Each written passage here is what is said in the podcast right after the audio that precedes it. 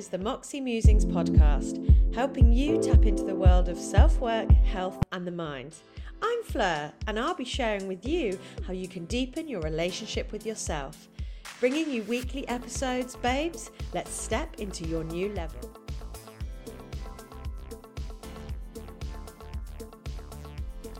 Hello, honeys. Welcome back to another episode of the Moxie Musings podcast. First of all, I'm so sorry I haven't been here live for the last couple of weeks. Life has been mental, actually, babes, and I really have no other excuse other than schedule has been chaotic. But we're back.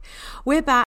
And honestly, if you could see me now, absolutely ridiculous. I'm going to paint you the picture of me being sat in my hallway with a duvet over my head and the computer, camping out, because honestly, everywhere is just so echoey in this apartment. but here we are, doing what we can for sound quality, babes, you know? So today, I wanted to just pop in and talk to you about the self quote unquote, and also the connection to self. Because, you know, we talk about it all the time, we hear about it all the time that self care, self love, self compassion, we need to have more of that in our life. But what are we actually trying to connect to? Because what is self?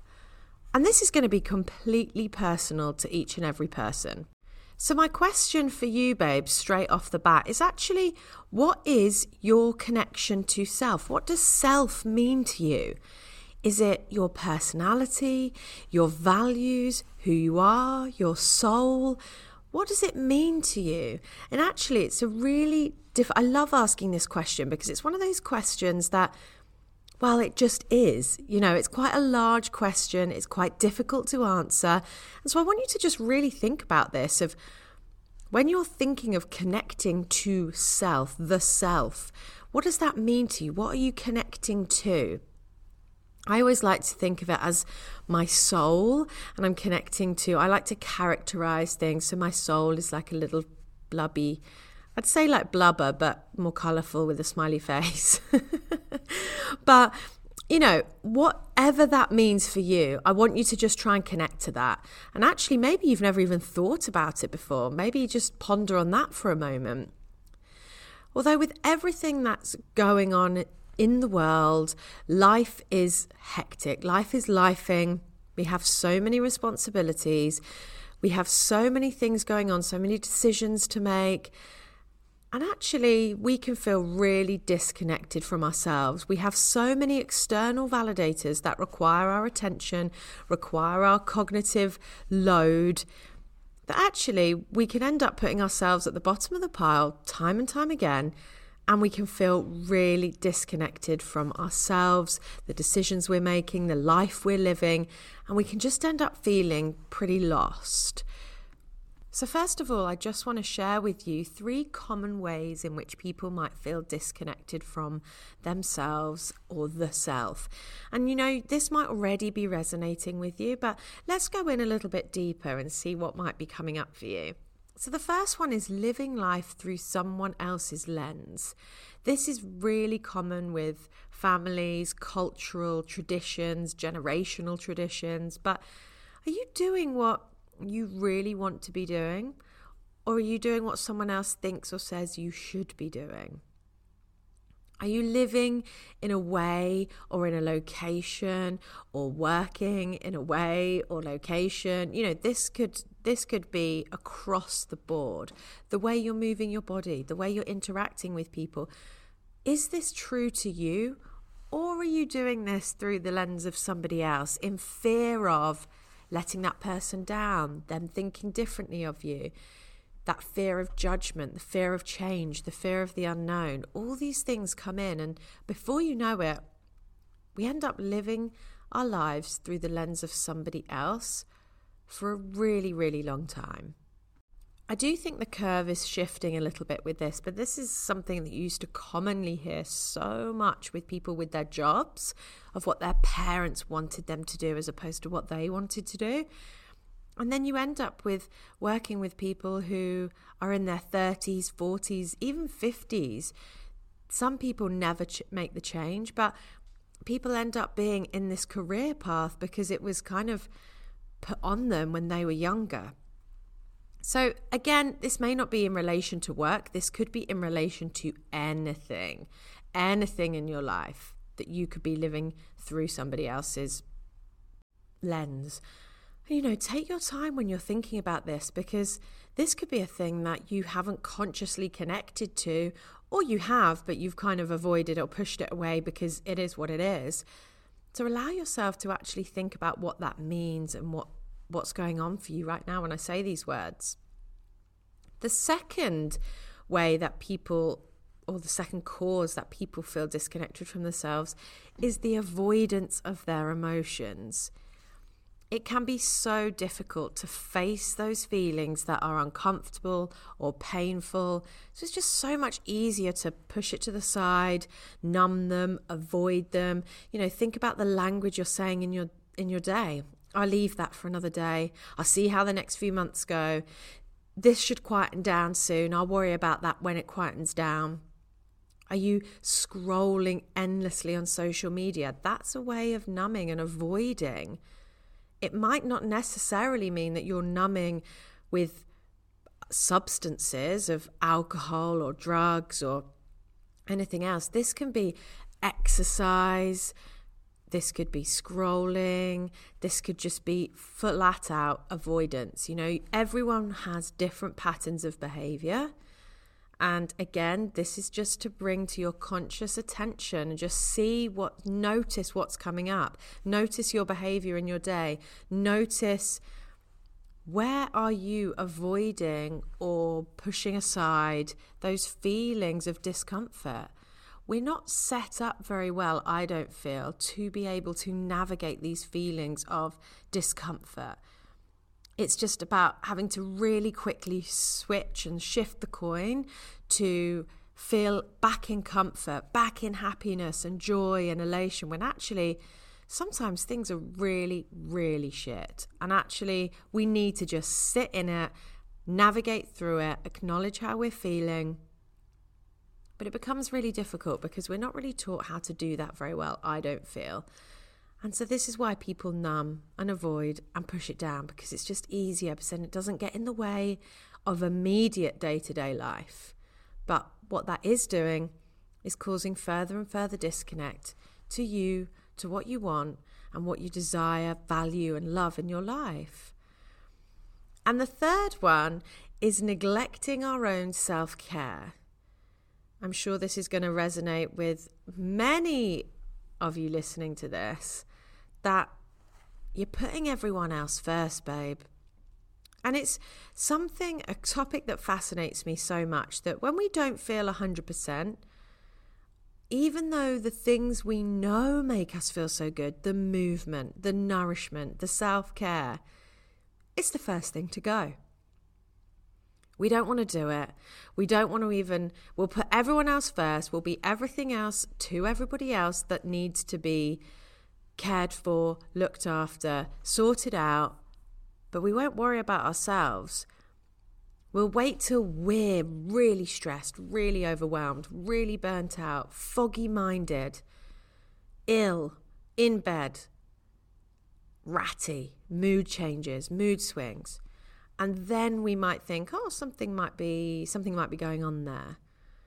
You know and the thing with self-care as well there is no wagon but when we start to drop these pockets of self-care and nourishment they can be the hardest things to bring back into routine because we habitually get used to putting everyone else first and not worrying about ourselves because we're also in other narratives taught that it's selfish, selfish to nourish yourself, or arrogant to be talking about yourself with such compassion, which of course is utter bullshit. But you know, this does impact, and there's a very, it's a very, like selfishness and arrogance is a completely different frequency. So I just want to put that straight now that nourishing yourself, prioritizing your self care, putting yourself top of the pile, absolutely is not selfish because the moment we do put ourselves back up to the top and we reconnect with who we are, what we want, it ripple effects out. It enriches all the connections we have around us. It enriches all the activities and work and interests, hobbies, whatever that looks like. It enriches all of those experiences for us. Think about are you listening to yourself in your day to day? Are you listening to your gut instinct? This is where the whole argument between the mind and the body and the heart and the brain and all of that comes in, right? Because sometimes we don't listen to our gut instinct and we say in hindsight, oh, I knew I should have listened to my gut because the gut knows. She knows what's going on, babes, but sometimes it feels too against what we want to feel in the moment. It feels too heavy. Or maybe on the other side, something feels so good in the moment, even though the gut is telling us it's not quite right. We don't listen because we don't want that to be true. And the trouble is, when we're not listening to ourselves, that's again when huge disconnect happens. We have what we value, but is our behavior telling us that that's what we value? Your behavior is telling you exactly what you think about yourself. And sometimes that's quite different to what we would put down on paper. And so, what happens when we start to lose this connection to ourselves is this is where we require and need that external validation, those external sources, people, social media. We need those words of affirmation. We need those likes on our social media. We need those feelings of acceptance because we haven't got it to ourselves because we've completely disconnected from ourselves. So, we don't really know what's going on. So, this is your little reminder to allow yourself to just sit with this for a moment and see how connected do you feel to yourself right now. Really honestly, always approach with curiosity and just allow yourself to sit in some self compassion for a moment and think. Are you feeling really connected to yourself by the life you're creating, the life you're living in? how you are, how you're showing up, how you're showing up in relationships, how you're showing up in friendships or with colleagues. See, the thing is, babe, when we avoid or numb, we close ourselves off to the vulnerability because it just feels too raw. We close ourselves off, we close off our hearts. So, where we're actually closing ourselves off to the discomfort and the pain and the uncomfortable emotions or situations, it's not a selective thing. So we're actually closing ourselves off to the other side of the pendulum the joy, the love, the happiness at their highest form.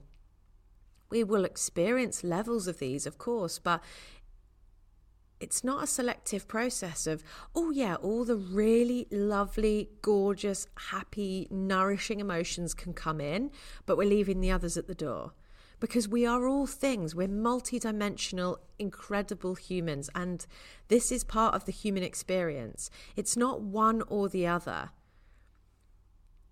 So, this is just your chance just to sit with that for a moment and just allow yourself to be a bit explorative of how things are at the moment. Do you feel disconnected from yourself? Do you, are you feeling a little bit lost? Are you feeling maybe just so overwhelmed? It's so far in the other direction, in the other direction, just because of how long you have habitually sat in that pattern of behavior of avoidance, putting everyone else first, not listening to yourself, not thinking it was possible for you to be able to sit into those life choices that make you feel amazing. So just give yourself some time to actually feel and acknowledge of where you are right now. Connected, disconnected, and just allow yourself to sit with it. Allow yourself to know that it does get to be possible. We want to approach this with patience and self compassion. Think about how you could start listening to yourself again. Start honoring, even just on the back of this, acknowledging where you're at now. Think about where you would like to maybe see some change. Where would you like to nourish? Where would you like to water? An example that I gave in my free coaching experience last week was they say that the grass is greener, but the grass is just greener where you water. I want you to think of your mind like little seedlings. What is it that you keep watering? Because that's what will grow. Is it those negative thoughts, self doubt, fear? The tra- tragedy, tragedy. that was lost all momentum because apparently I couldn't say that word. but are you catastrophizing every scenario? Is that what you keep watering? Or could you be watering joy and nourishing your self care and your routine and what you want? Think about in your mind right now what you are watering. Because, honey, we want the garden to grow that makes you feel amazing and connected to yourself, feels fabulous, feels empowering, and feels just right. Lots to think about there today, babes, but thank you so much for being here. As always, thank you so much for joining me. Love to hear what your thoughts are, what's coming up. And also, super exciting because I have now opened the books, so to speak, to my new one to one four month coaching experience called Empower Her. And this is just a sneak peek, just a little sprinkle of the kind of thing that I'm going into with the fabulous ladies that I have joining me. And we're going, making our way through my four stage framework of really exploring your identity, stepping into courage and connection and confidence, and really just empowering yourself to be creating the life that you want to create. So, if you would like some more information, of course, you can always find me on Instagram at moremoxie underscore, but also on email fleur at moremoxie.co.uk. And in the meantime, babes, I will see you next week. See you later.